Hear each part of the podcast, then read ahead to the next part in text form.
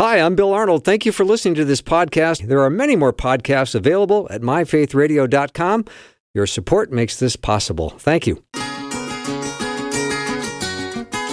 You are listening to an encore presentation of Afternoons with Bill Arnold Faith, Hope, and Clarity in a special repeat performance.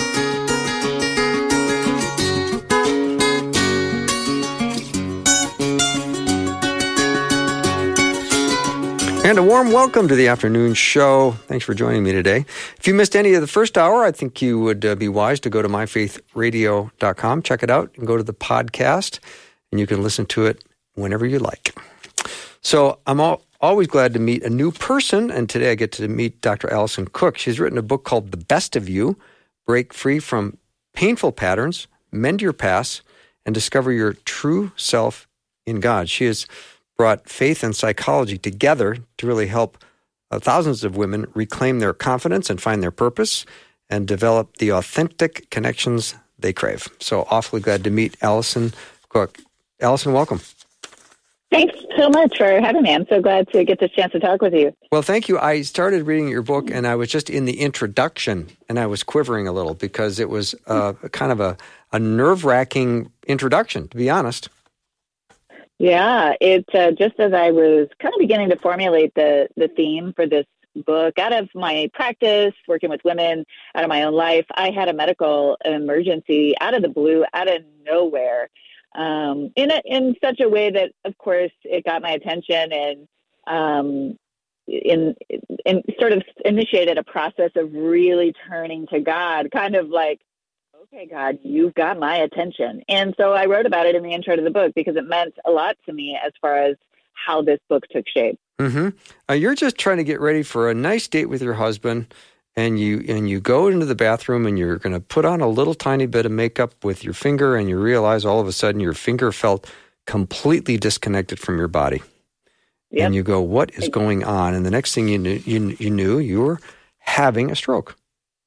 Yeah, exactly. And I didn't know, you know, in those few seconds, right? It's like this is weird. I my finger won't move, you mm-hmm. know. And then when I screamed for my husband when he came in, that's when we realized I was slurring.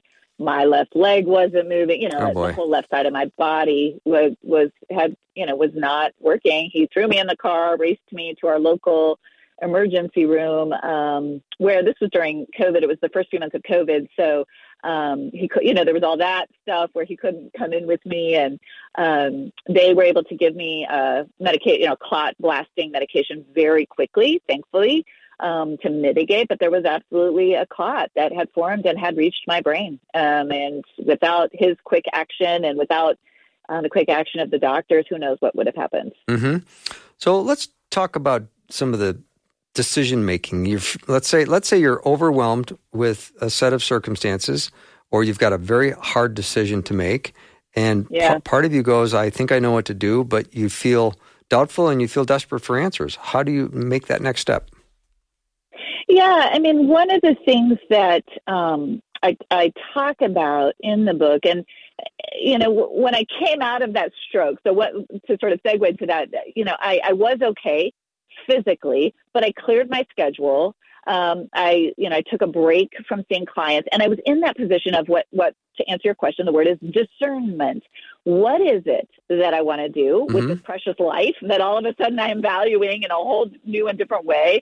And how do I make that decision, right? How do we discern what we want to do? And because so often with God, there isn't a there isn't always. Sometimes there's a clear no. That would be the wrong thing to do you know? And sometimes there's a clear yes but so often there is uh what what is the better decision mm-hmm. right what is what is the maybe there's two or three wise decisions. And that was the biggest outcome of that with God. After those few months, when I really was just really praying and crying out to God, I I sensed from God this sort of different way of looking at it, which is what do you want. Alison, you've been walking with me your whole life.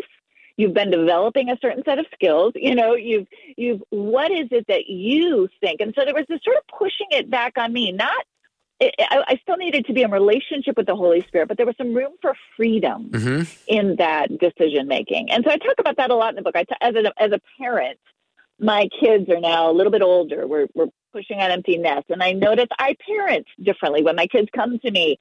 It's less about me telling them what to do, like I might have done when they were two or three, you know? It's more about me asking a lot of questions, being curious, helping them discern through that relationship. And that's what I have found is true as we're discerning how to make decisions with God. Sometimes we just have to make a decision that feels like the best one we can make in the moment and trust that we can course correct, even if we don't get it exactly right. Mm. Dr. Alison Cook is my guest. Her book is called The Best of You Break Free from Painful Patterns, Mend Your Past, and Discover Your True Self in God. Alison, what are the most common things women do when they're faced with a dilemma? And do they work? Yeah, I mean, what I've found in working with women, and a lot of guys who've read the book have told me it resonates with them too, is that we tend to, number one, ask other people, what should I do? Get, try to get other people to tell us what to do. Number two, we sort of just pray and ask God to tell us what to do. Um, sort of a ma- we want the you know sort of magic lightning bolt from the sky route, you know. Um, and then we number three, yeah. right? And then number three, sometimes we you know we sort of um, we might do nothing might take because we just can't figure it out. And so we end up doing nothing. And then we might numb or we might avoid. And none of those paths really works. You know, in the first case, we're outsourcing our decision making. We're getting other people to tell us what to do. And other people don't know our hearts the way we know our hearts. Um, you know, so so the, what I began to notice with women is it's we don't often exercise that those internal resources God has given us. And it really gets back at this idea of discernment of these things that a lot of us have been taught are bad, but when they're brought in, into partnership with the Holy Spirit and said, what am I good at? What do I enjoy? What brings me joy? What do I kind of want to try? What what do I need? What are my limits? What's my capacity? And sort of take that approach to really taking stock of our internal life in partnership with God and then making that decision from that internal place. Of course, we bounce it off the people that we love, the people that we've brought into our life to trust. But really, what I'm trying to do is to get women to look inwardly. What do I think is best? And there's this confidence piece, and even dare I say, a little bit of trusting myself. I see men a little bit more willing to do that than women. I can trust myself on this. And it's not that I'm always going to get it right, but I've done the work, I've done the research, I've talked to God, I'm going to take this next step. And even if I don't get it exactly right, I can always course correct. And there's a lot of freedom in that. I like that. Alison, I have a feeling you just gave me an illustration of some of the questions you need to ask yourself to find out what, what it is you want. Yes. What? Yeah, and that what am I good at and all that kind of stuff. What are my yeah, gifts? What brings me life? Yeah, exactly. Who are the who are the people that bring out the best of me? You know, those are all ways that God has given us to discern when we're walking in step with the Spirit. We're walking in step with who God made us to be. There are a lot of things I could do, and some things bring out the absolute worst in me. And is that healthy for my marriage, for my kids, for my family? No. You know, so to some degree, sometimes we always have to do things we don't like, but to some degree, to whatever degree, we can really take inventory and pay attention to what brings us life, what brings out the best of us, what, you know, what brings us fruit of the spirit that we talk so much, what brings me joy, and move toward those things. Those are cues that are really important to pay attention. Same by the same token, what's bringing out the worst in me? what's making me miserable you know what what you know makes me just maybe those are is there a way to to you a little bit less of those things and move away from those things mm-hmm. Allison i know as christians we should be focusing on others but yeah. if we focus on ourselves is that being selfish it, it, it, one of the most common questions I get, which is why I head that off right in the, in the first chapter of the book, there's a difference between selfishness, which is it's all about me. I don't want to do it. I'm never going to do it. And if I want to do it, I'm going to do it. And I don't care what you think. That is selfish. And that is not what we are called to. But there's another end of that spectrum that we often call selflessness, that is not, in fact, the selflessness I see in Jesus, which is never about me. I never do what I want or need. I only make it about other people. And I see a lot of women operating that way. And it is a quick trip to resentment, bitterness, burnout, you know, loneliness. And so, this middle path, what I'm talking about in this book, is this idea of selfhood. Psychologists call it selfhood, and it's the example that we see in Jesus. It's a strong inner conviction before God. It's this is who I am, this is who God made me to be, and I'm going to bring that into my relationship. I want to know who you are. I want to know what you think, what you need, what you want. And together, we'll ne- negotiate something beautiful. But two people bring a strong sense of self into a relationship and you carve out a path together. And we see this example in Jesus. Jesus was not a doormat. Jesus considered when he had needs. Jesus sometimes took time away for himself. You know, we don't see this example of Jesus being a doormat, which is how we're sometimes taught selfless means. And it's not the example that brings health, and it's not the example we see in Jesus. Mm. So I would imagine this would help us have better and more healthy boundaries. Yes, exactly. And again, looking at the life of Jesus, we, we see Jesus with a clear pattern of saying yes to say yes and saying no mm-hmm. when he needed to say no, including to some other people. Sometimes Jesus really set clear boundaries with people. I will not tolerate that behavior. Right. You know, he didn't use those words. And so that that strong sense of self when we're really walking in step with the spirit who lives inside of us as we know from John 14. So he's inside me, right? I have access to the spirit of God. My nose become much more clear, strong, they're they're rooted in that relationship that I have with Christ. So I'm saying no sometimes. I'm saying it kindly, I'm saying it politely, but I am not just a doormat. And therefore the yeses that I say are also clearer and more powerful. And that's where we get into healthy boundaries. I like that. Dr. Alison Cook is my guest. Her book is called The Best of You. Break free from painful patterns, mend your past, and discover your true self in God. We'll take a short break and be right back.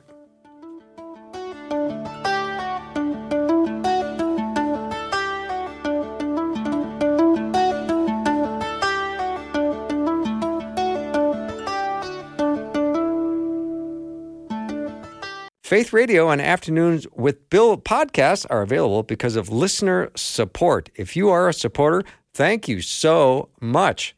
Becoming a supporter today by visiting myfaithradio.com.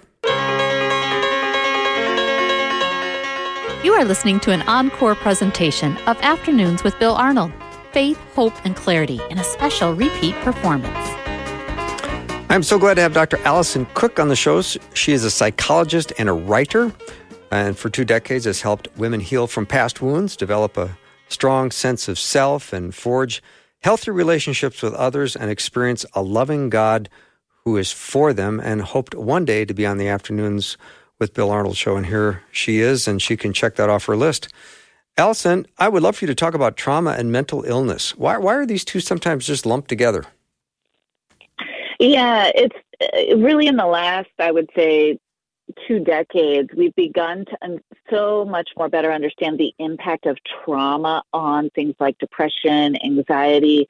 And so the, the easiest way to understand it is so when someone comes and they're having symptoms of depression, we're not as quick to say you're ill, right? Like you, you have a sickness. We're more asking the question, what happened? Mm because what we've what we've learned is that what happens in childhood you know in these earliest relationships really have an impact on the nervous system on the brain at and what shows up in depression and anxiety in adulthood. Is we want to understand the impact of these wounds so that we're treating healing not just with a band-aid you know but with the deep deep healing that god i believe god wants to bring every single one of us as you know as much as can be brought in this world that we live in. Alison are there in your practice do you find that there are women giving up on parts of themselves that need healing? Yeah i think what i see happening a lot of times especially with women who have a very strong faith maybe even some some living uh, listening right now right you, where you love god you and this was my story. You love God. You've read the Bible. You've um, done everything you know to do, and you still feel crummy. you still feel emotionally empty. You still feel exhausted. You still feel depressed. You know, you still feel anxious. That can be really discouraging. And what I've noticed over time without the right kind of care is women can start to give up and just be like, you know, this is just my lot in life. And what I want to say to that woman now is don't give up. Don't give up on the life that God wants for you, the God, life that God has for you. There's so many ways to heal those areas of pain and woundedness in the soul. We are learning so much about how to heal these emotional wounds. Um, and so I just want women to know, and, and there's nothing wrong with your faith or with you if you're still struggling in those ways. These are really hard. You know, when we have these wounds, these childhood wounds, these childhood traumas, they're very hard to heal from. And just like you wouldn't blame yourself, you know, if you had a broken arm as a child that never got healed and your arm doesn't work quite right, you wouldn't blame yourself for that, right? It's the same with these emotional wounds. Um, we just need to continue to work toward finding the right ways to heal. Mm. Dr. Alison Cook is my guest. Her book is called The Best of You Break Free from Painful Patterns, Mend Your Past, and Discover Your True Self in God. Alison, I'd love for you to bring codependency into this discussion and maybe talk about some of the, the codependency patterns in our lives. Yeah, so codependency is when, you know, you asked me about what happens when we only focus on other people. You know, isn't that the Christian thing to do? Well, mm-hmm. the problem is if we only focus on other people and we completely bypass ourselves, we don't do our own work, we don't tend to ourselves. Remember, Jesus said, Love others as yourself. There's an assumption there that we will be tending our own soul and that out of that overflow is how we will care well for others. If we don't do that work, if we bypass ourselves, we bypass our own pain, and we, we kind of hitch ourselves to the opinions and preferences and permission of other people, we get into this thing called codependency, which really just means we begin to, instead of doing the work that is ours to do on ourselves, we focus only on somebody else. We kind of make other people a project and we focus on all of their work instead of doing our own work. And it's really um, unhealthy in the long haul, both for the individual and for the relationship. Mm-hmm. Alison, you said something that caught my attention when you said people are afraid to face their pain. So, yeah. what advice do you have for someone who is maybe scared to do that? Yeah, you know, first of all, if there's a, a big backlog of pain and you've had some big T trauma, some really hard things, I would say don't do it alone. Get the help of a therapist, get the help of a pastor, of, you know, a, a trained professional, someone who can walk with you to unpack that pain. But we store pain in our bodies, we store it in our memories. And when we you know, want to work around it, it's still there. And when we begin, the paradox of pain is especially pain from childhood, from past wounds, as we begin to face it gently, we pace ourselves, we do it in the safety of safe, loving relationships, that pain softens. That pain, you know, it's just, if you, again, if you think about a bruise, you know, as the bruise heals, there's no more pain, right? Mm-hmm. So we have to face the pain in order to heal the pain. And so we need to be brave to do that. We need to get the right people around us, but it's really important because that is ultimately how we heal is facing it. Yeah. Alison, so you write this book called The Best of You, and I'm mm-hmm. thinking, let's see, Alison, what did you learn about yourself as you went through the process of finding the best you? Yeah, well, that was the irony of the stroke that I had is right after I had that stroke, I started to experience um, a lot of the symptoms that people come to me for help, right? I started to wake up in the middle of the night anxious. I started to worry more. I started to have more fear. So I had to kind of walk through the very same journey that I write about in the book, which is exactly what we just talked about honoring you know that anxiety and and what i mean by that is instead of shaming myself for very human emotions when we face hard things, it is normal to feel scared, mm-hmm. to feel anxious, to feel sad, you know, to, to doubt God. Mm-hmm. Those are normal feelings. What happens is we shame ourselves for them. And shame is a tool of the enemy. And when we shame ourselves, it's hard to get the care that we need. So, what I've learned again and again and again is to take those feelings to God. God, I'm scared. I'm scared because in God, we have a loving, companion, a loving witness, a loving presence who does not shame us. He meets us where we are and he helps us be brave and he helps us grow. He doesn't shame us for those feelings that we have. And that's been just one of the biggest outcomes for me in my own journey uh, on this th- path. Thank you for that answer. Oh, let's talk about trust. Trust is hard for people, maybe even trusting in yourself. So let's mm-hmm. say, you know, I'm having a hard time trusting in myself. What is what is it one step I can take to change that? Yeah. And I would say we don't trust in ourselves ultimately because we are human and we make mistakes. So learning to trust yourself is a, that reminder, the Spirit of God, the Holy Spirit does live inside of me. I do have the discernment, the wisdom. And so to trust ourselves is just to learn to notice what, again, kind of notice some of these emotions, these cues our body is sending us, like maybe my body is tired because I need to take a rest. Maybe I'm feeling angry or frustrated in this relationship because this person is mistreating me. Mm-hmm. And so instead of shoving those things aside, it's learning to trust wait, those cues might be there for a reason to pay attention to them, to take them to God, and to process them so that we can begin to act in healthy ways on behalf of ourselves in the ways that we need. Mm-hmm. Alison, what if you are spiritually wounded? What is a possible yeah. first step you can take towards healing spiritually?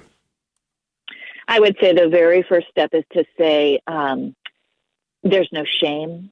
A lot of times, spiritual wounds, we tell it's it's just a place where we feel like we've been so hurt and we can't find God.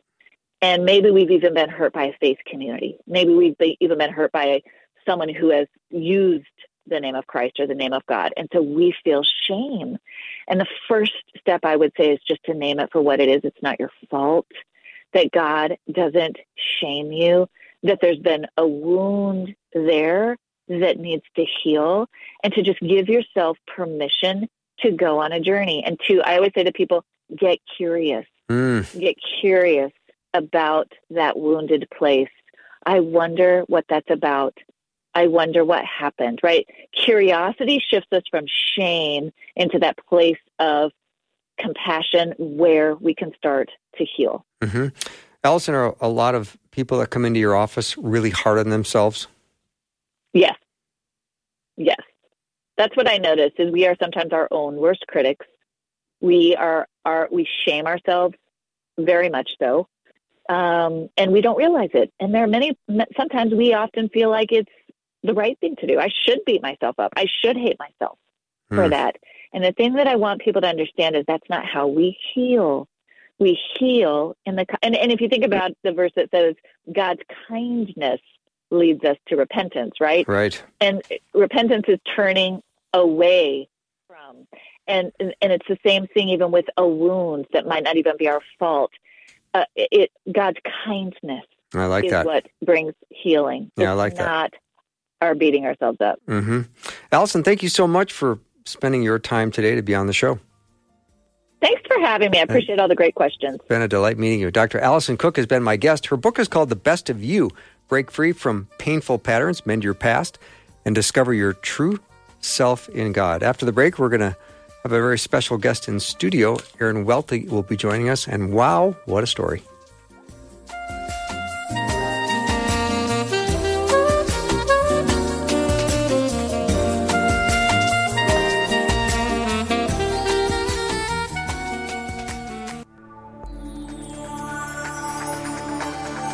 You are listening to an encore presentation of Afternoons with Bill Arnold Faith, Hope, and Clarity in a special repeat performance. Let's get it started. Jump in your car. What's for dinner? It's the afternoon show with Bill Arnold. Okay, one of the great advantages of having our radio station right here on the campus of University of Northwestern is we have sometimes these crossover opportunities my guest, Aaron Welty, was the chapel speaker today over on campus, and we talked him into coming over and uh, having a conversation with me. So I'm the lucky one, as now you will be the lucky one as well. He is uh, a fascinating story. He is not only the creator and moderator of the Council of Nerds film discussions, a series at the Miracle Theater in Washington, D.C., but he's got a, an amazing story uh, of overcoming uh, his early diagnosis as a newborn with cerebral palsy. And he once served as senior legislative assistant in the House of Representatives, where he worked on a variety of policy issues. He lives in the D.C. area, so he's uh, quite a ways away from home today, but awfully glad he's with us today. Aaron, welcome. Thank you, Bill. I love the fact that I get to be here this afternoon. Oh, thank you. And and how did chapel go today? I'm told that chapel went well. Okay, good. That's all you need to hear, right? Right? I'm just going to go with it. Yeah. And I'll tell you so far, the radio interview is going well too. Awesome. Just so you know. We'll see right. how we're doing in like five minutes. Oh, good. Let's talk about the origin of your story. Let's hear it. So, as I talked about in chapel this morning, I was born 10 weeks premature. I was born 10 weeks premature in the early 80s, which essentially meant I was born with a death sentence hanging over me wow. uh, right from the beginning. And um, the doctors, they weren't entirely sure what was going to happen and how it was going to go. And mom and dad had to make a decision. They had to decide if they were going to distance themselves from me so that when I, of course, according to medical wisdom, eventually died, their pain would be less, or whether or not they were willing to press in to the situation and quite literally love me to life. And some of these doctors, they were so convinced that it was going to go the other way that they just kind of wanted to let it happen. But there was a nurse that worked at the hospital who was friends with my grandmother. My grandmother was also a nurse at the hospital that I was born in, and she was there that day um, when I was born. And according to the stories that she has told as family lore, it took this nurse kind of stepping into the middle of the situation and saying, No, we know this boy's family. He's the first grandkid in the family. we need to do mm. everything we can. And so the doctors did what they could. Eventually, I was medevac to U of M hospital and so on and so forth. And the thing about this nurse is that she looked at me and she saw possibility and potential where a lot of these doctors, all they saw was a premature problem. Mm. I would say you were a perfect image bearer of the king. That's what I would have said if I was looking at you.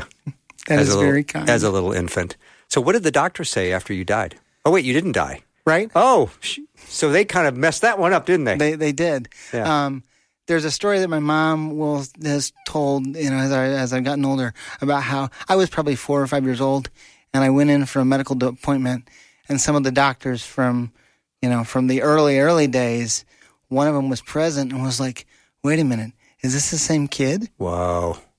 So that's incredible. So, talk about some of your challenges related to your cerebral palsy diagnosis. How did those experiences help form who you are? Because you're an amazing guy. Thank you. Um, yeah, so as somebody with cerebral palsy, um, it manifests differently for different people. Um, for me, it's mostly a lower body uh, situation, and but what it means is, you know, there's there's there's brain damage that's involved, and that has led to challenges related to um, mobility, muscle function, and motor skills. Right? Mobility, muscle function, and motor skills.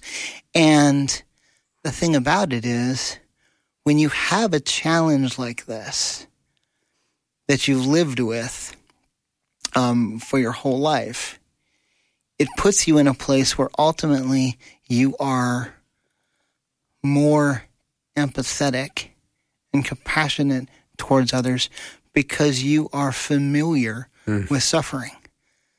So I have a friend who we both know. His name is, is Randy Newman. I know you've interviewed him on the show before. He and I have liked to talk about how he said he said to me once, he said, Welty, for you, cerebral palsy is not everything, but it's not nothing. It is certainly something. And he likes to joke with me sometimes that I have advanced degrees in things nobody wants advanced degrees in. Yeah. You didn't pay for that console, did you? I, I, I did not. oh, good. You know, like, I'll take that up with Randy if he charges you. but uh, you know, he said you you have you have a master's in suffering Yeah. And a doctorate in perseverance, and you don't go to school for those. Life hands you that, you know, that advanced degree, whether you want it or not. Yeah. So, when did you have um, a faith experience?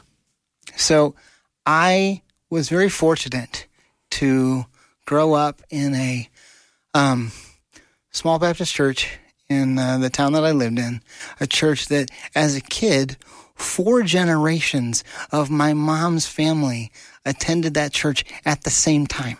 Oh, wow. From my- four generations. four generations. At once. From my great grandparents all the way down to my brother and me. Wow.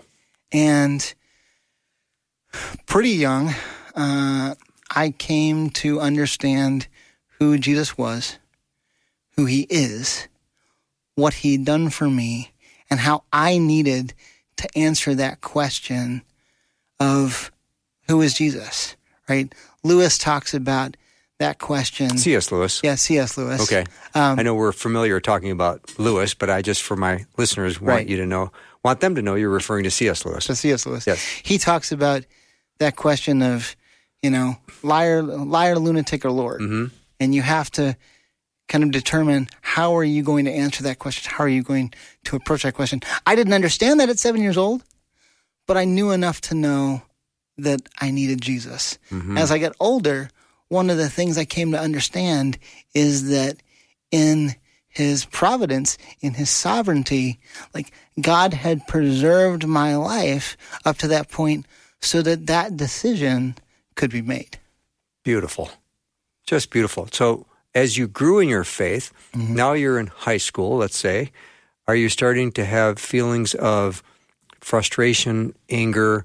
Are you mad at God ever that your situation uh, is what it was, what it is? I I handled that pretty well Good. through middle school and high school. Okay. right? In middle school, I developed this understanding that because of my cerebral palsy, because of my situation, but not only because of my situation, but because of the time that I was born in the early 80s, in 1982, um, same year that Star Trek II Wrath of Khan came out, same year that Blade Runner came out, same year that Tron came out. I was born like two weeks after Blade Runner, Blade Runner released. And because I was born at that time, the Iron Curtain was still up. Communism was a real thing at that time, and not in the way that we take that word and we bat it about for you know political points and all of that today. But it was it was real. I mean, mm-hmm. Star Trek Six: The Undiscovered Country, and the tension between the Klingons and the Federation. It's it's a parable for the fall of the Soviet Union at the end of the 80s, beginning of the 90s. And so this was a very real thing. And because it was a very real thing, by the time I got to junior high, I understood that I was in a position, I was in a place where if I had been born somewhere else than the United States of America in 1982, there's a good chance that the state was going to be deciding what happened to me and not mom and dad. Wow. Aaron Welty is my guest. And Aaron was diagnosed as a newborn with cerebral palsy, and he has overcome uh, so many trials, and God has used him in such a powerful way.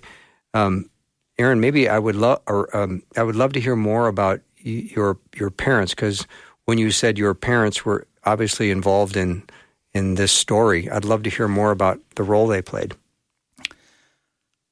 my parents' role in my life is is outsized in the sense that even today it's it's a they, they play a large role in my life.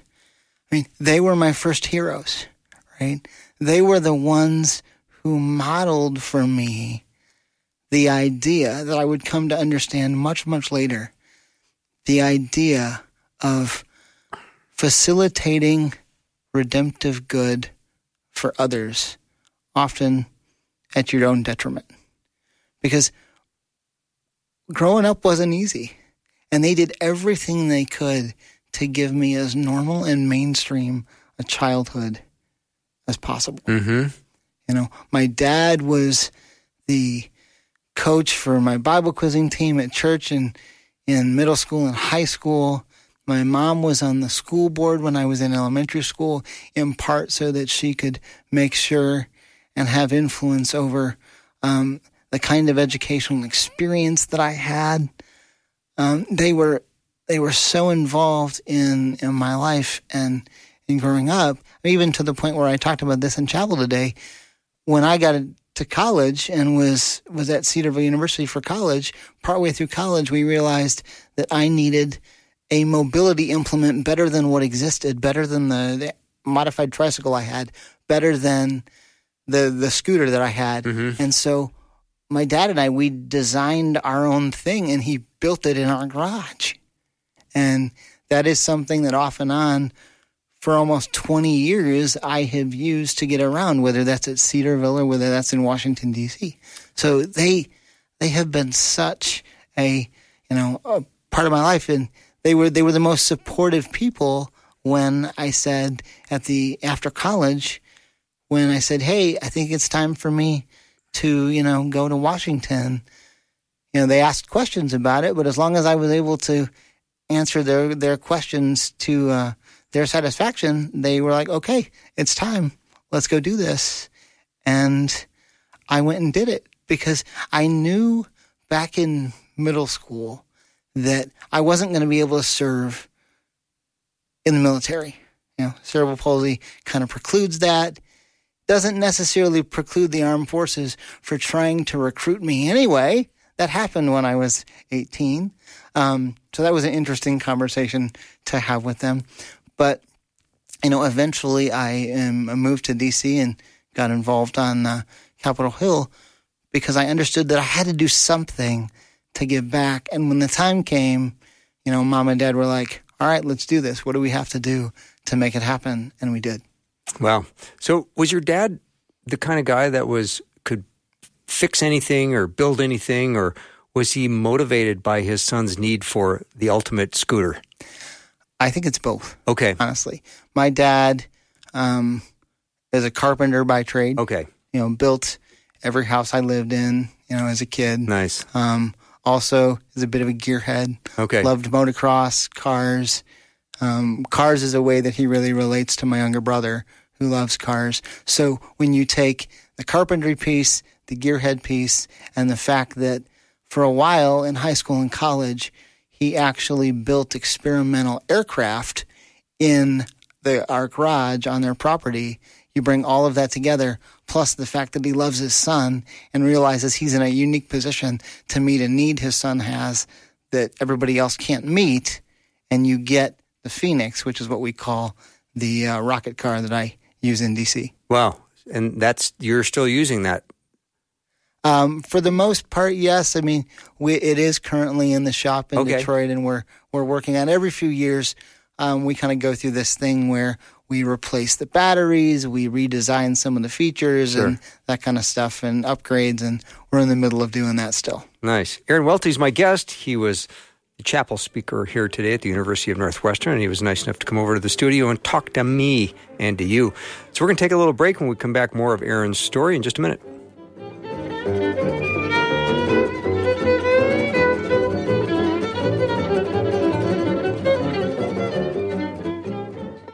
We want to pray for you. We all need prayer. We would love to pray for you. The Faith Radio team is serious about prayer, and we pray for specific listener requests every week. Share your prayer requests with us anonymously and securely on our website at myfaithradio.com. You are listening to an encore presentation of Afternoons with Bill Arnold Faith, Hope, and Clarity in a special repeat performance. I'm back with Mr. Aaron Welty. He is uh, a guest that was a guest speaker today at Chapel at the University of Northwestern here, and he was diagnosed as a newborn with cerebral palsy and has has had lots of trials and um, challenges in his life, and and God has walked him through all of them, and still continues to do that. Aaron, I'd love to talk about uh, the, how the character of God has shown up in your life. That's a wonderful question. Um, one of my favorite stories in Scripture, particularly in the Old Testament, is Daniel chapter 3, Shadrach, Meshach, and Abednego, right? We love that story for the radical rescue. We love that story for God showing up and showing off. But that's not why I love that story. Mm.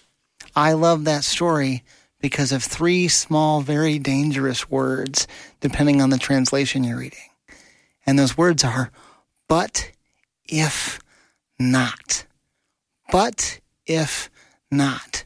Those three young men understood we think that God's going to show up and show off and rescue us, but he might not. Mm.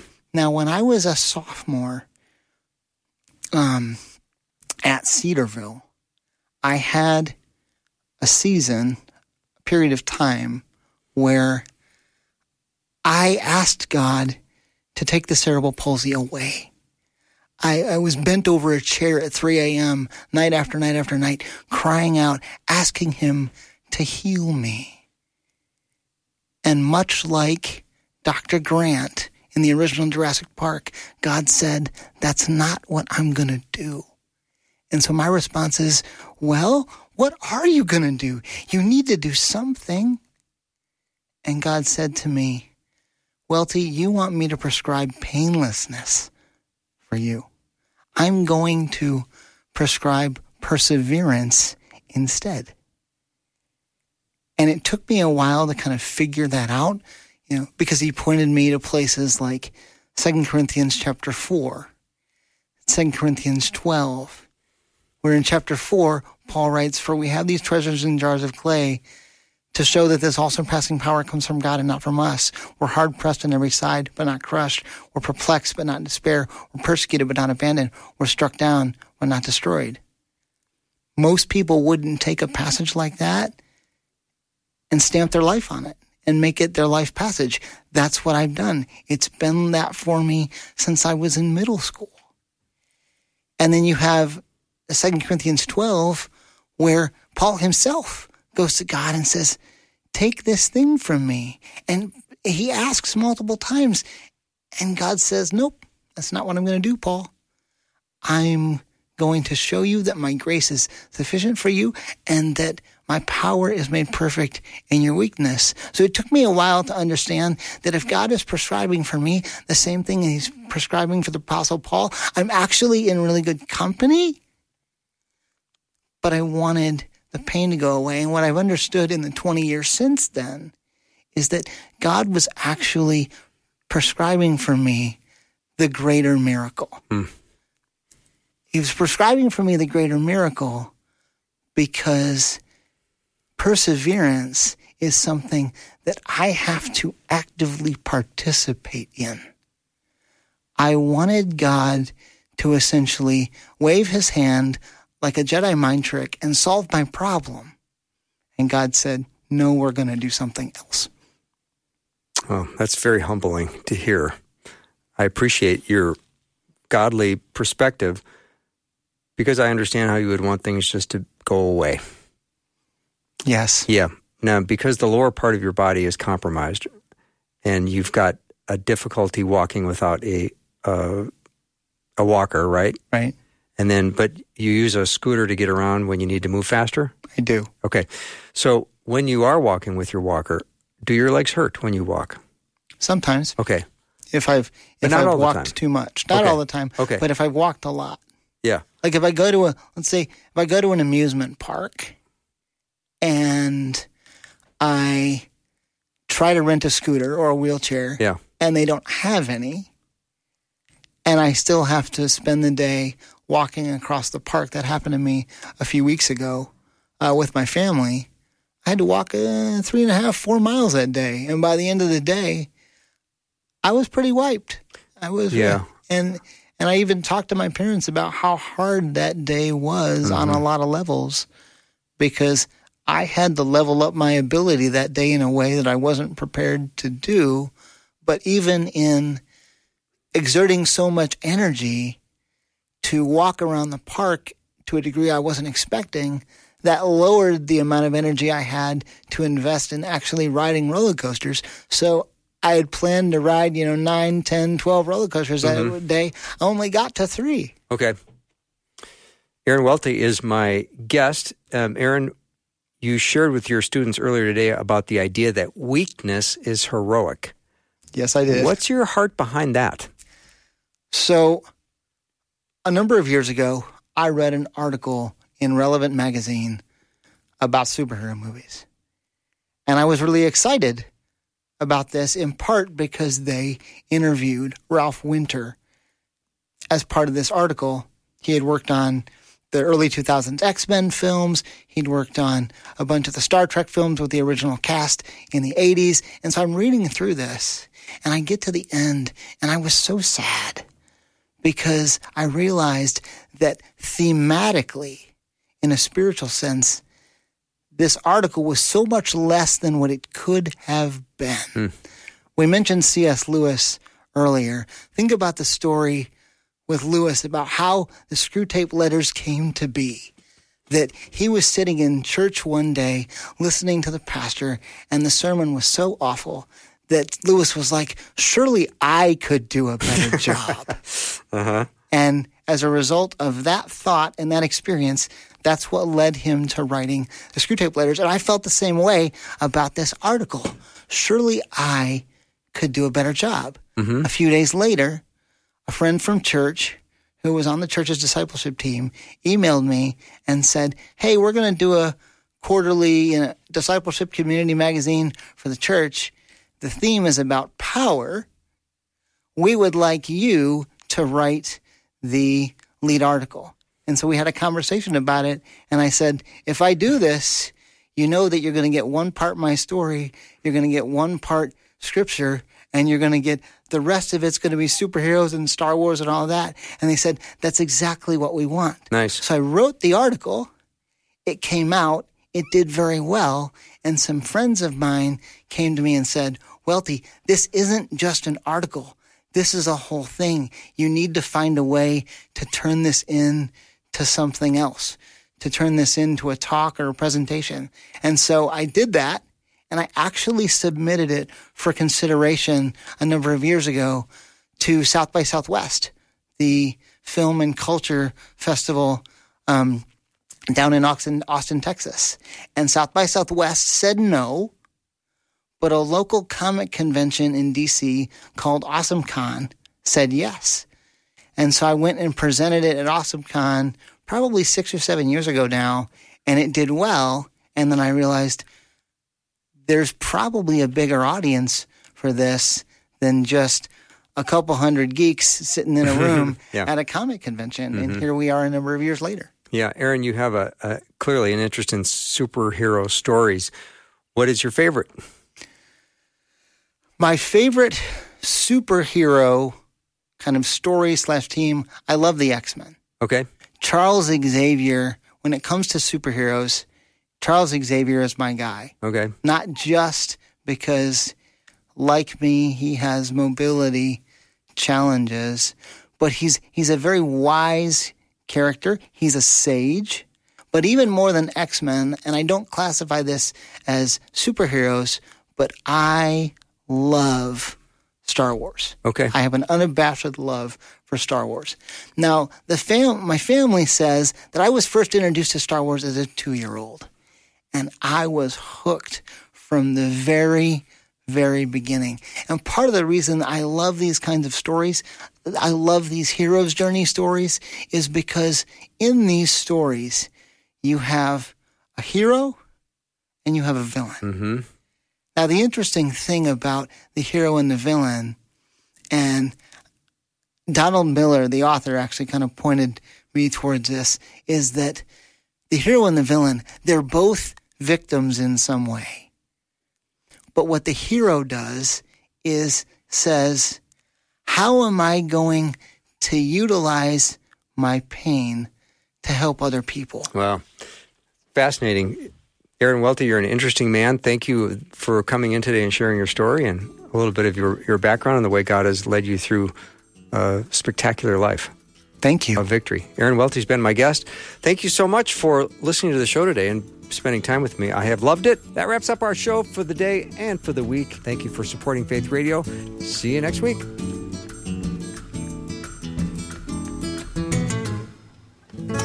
Thanks for listening. Programming like this is made available through your support. Information available at myfaithradio.com.